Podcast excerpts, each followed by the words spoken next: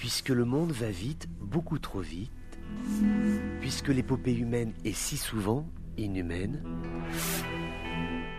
voici une petite évasion sur les chemins de traverse des colères du monde qui nous alertent, parfois nous agacent, celles qui éreintent ou vont nous émouvoir.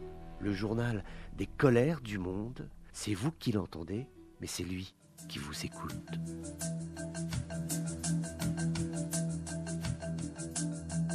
Bonjour à tous, bienvenue dans ces colères du monde. Nous parlons d'argent aujourd'hui, nous parlons d'Algérie avec le montant des pensions qui vont être allouées par l'État aux Moudjahidines, à ces anciens euh, combattants. Il en va de 1,3 milliard de dollars. C'est la somme qui va être versée en 2022 des interrogations en Algérie sur le nombre exact d'anciens combattants euh, qui se partagent cette somme tout à fait euh, conséquente. Il serait environ 200 000, mais la presse algérienne s'inquiète des conditions d'attribution, du montant également versé à ces hommes qui se sont battus pour euh, leur patrie, mais dont les conditions de rétribution aujourd'hui ne sont pas très claires. On parle toujours d'argent avec euh, l'Algérie, avec des sommes qui vont être dépensées pour améliorer la sécurité dans les prisons et la condition de vie qui sont euh, aujourd'hui euh, réservés par l'administration pénitentiaire algérienne. Hein, ces conditions sont extrêmement difficiles c'est la somme de 310 millions de dollars qui va être investie dans le secteur euh,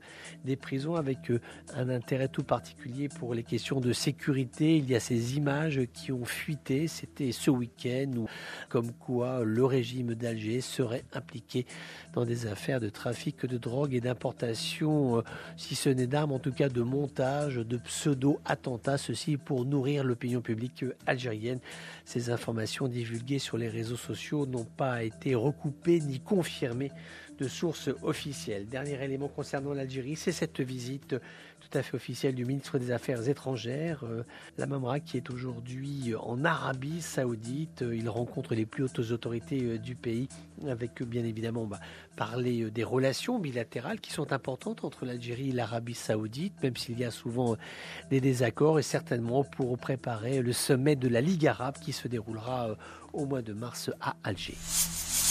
En Tunisie, la lutte contre la pandémie de coronavirus, il faut agir, il faut agir rapidement quand on sait que le taux de vaccination de la population est assez bas, que l'organisation des services sanitaires tunisiens laisse à désirer. On sait que par exemple dans certains hôpitaux, les ascenseurs ne fonctionnent pas d'un étage à un autre, ceci ayant même causé la vie d'un personnel médical. C'était de cela il y a plusieurs mois, donc toujours beaucoup de vigilance en Tunisie avec ces nouvelles mesures qui ont été l'instauration d'un couvre-feu de 22h à 5h du matin, ceci a compté de jeudi, le report des principaux événements dans les espaces publics et ouverts, également durcir l'application du protocole sanitaire, faire en sorte que les gens appliquent, acceptent d'appliquer les gestes barrières les plus élémentaires pour lutter contre la propagation de la maladie. C'est une conséquence induite du train de sanctions qui a été décidé par la CDAO à l'encontre des militaires putschistes au Mali.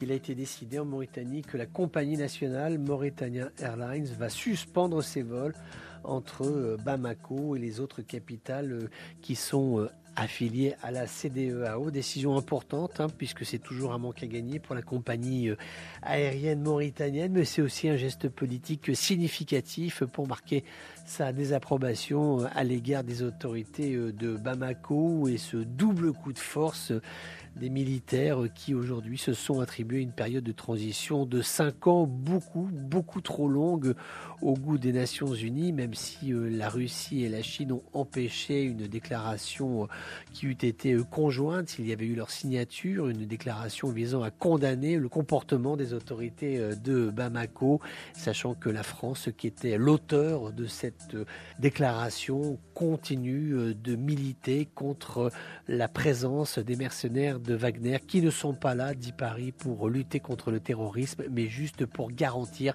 la sécurité des hommes qui ont pris le pouvoir à Bamako. Du pétrole, il faut du pétrole pour la Libye. Le Premier ministre de Baïba ordonne la réouverture immédiate des champs pétroliers de Charara El Fel, Al Wafa et Hamada, qui ont été fermés par un groupe affilié à Petroleum Facilities Guard. C'était le mois dernier. Compte tenu de la situation économique de la Libye, il est absolument nécessaire que tout ce qui peut produire du pétrole fonctionne à plein, conformément aux engagements au sein de l'OPEP, mais tout de même qu'il y ait vraiment toutes les capacités industrielles libyennes mobilisées pour générer euh, du baril, donc faire entrer des devises dans les comptes du pays, c'est tout à fait euh, essentiel. Donc euh, voilà, le Premier ministre Beiba a été ferme dans cette demande de réouverture de ces champs pétroliers. L'Iran, le Qatar se voient, se rencontrent pour parler de leurs relations bilatérales, mais surtout pour parler de l'Afghanistan et du Yémen, deux zones de guerre avec lesquelles l'Iran ne souhaite pas avoir de relations diplomatiques, en tout cas pour ce qui est de Kaboul.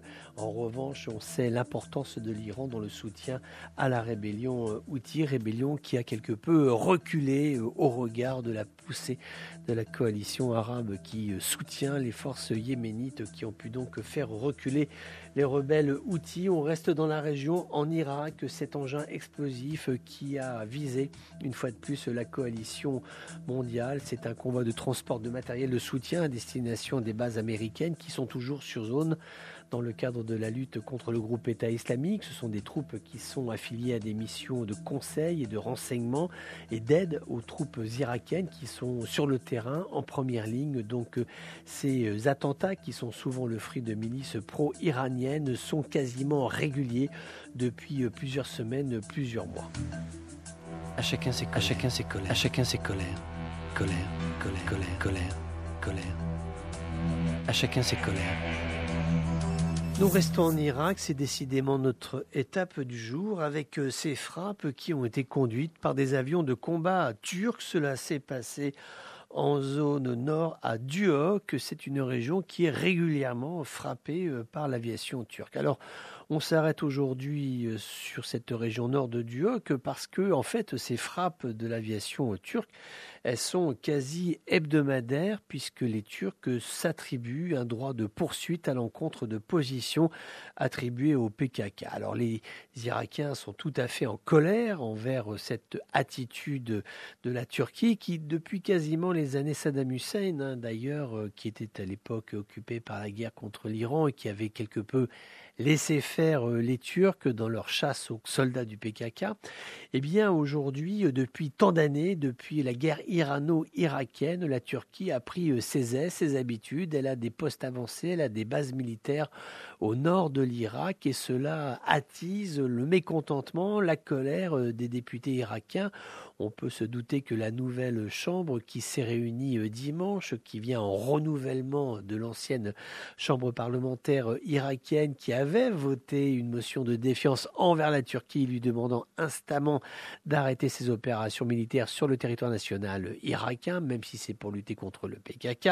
Donc on peut supposer que les nouveaux députés vont eux aussi adopter une ligne tout à fait similaire en dénonçant euh, ces attaques permanentes de la Turquie qui donc s'octroie un droit de poursuite qui l'amène à franchir les frontières, à bombarder et donc euh, à mener des opérations qui ne sont absolument pas euh, concertées avec les plus hautes autorités en Irak. C'est un schéma qui est quasiment similaire à ce que l'on voit en Syrie, hein, autant à l'ouest qu'à l'est du pays. À l'ouest, cela passe par un soutien de la Turquie via son service de renseignement du MIT, qui est en lien direct avec euh, des groupes armés qui sont affiliés affiliés à Ankara et qui sont réunis sous un sigle qui s'appelle Armée nationale syrienne, mais c'est une armée nationale syrienne qui a juste un nom. Hein. Ça reste un groupement de entités euh, salafistes, radicales, qui euh, combattent pour les intérêts euh, de la Turquie. Et puis à l'Est, il y a euh, toujours ces menaces d'invasion, d'attaques majeures à l'encontre des positions qui sont tenues par les FDS, par les YPG. Là encore, la Turquie s'octroie un droit de poursuite et frappe là où bon lui semble pour lutter contre le PKK. Il y aura des négociations actuellement entre la Turquie et la Russie pour éviter une nouvelle attaque, une nouvelle opération majeur de la Turquie, il y aurait ces négociations entre Moscou et Ankara. Moscou proposerait qu'il y soit créé une zone tampon de plusieurs dizaines de kilomètres combien exactement les évaluations diffèrent. Ça va entre 30, 40 ou 50 km de profondeur entre la frontière turque et puis les zones où sont supposés être les combattants du PKK. Donc euh, cette bande de territoire de 40-50 km serait de nature, espère-t-on, à Moscou, à calmer les ardeurs guerrières de la Turquie euh, qui ne recule devant rien pour poursuivre les combattants du PKK. Voilà, c'était les colères du monde d'un jour comme les autres, mais qui n'étaient pas tout à fait comme les autres. On se retrouve bientôt pour d'autres colères du monde.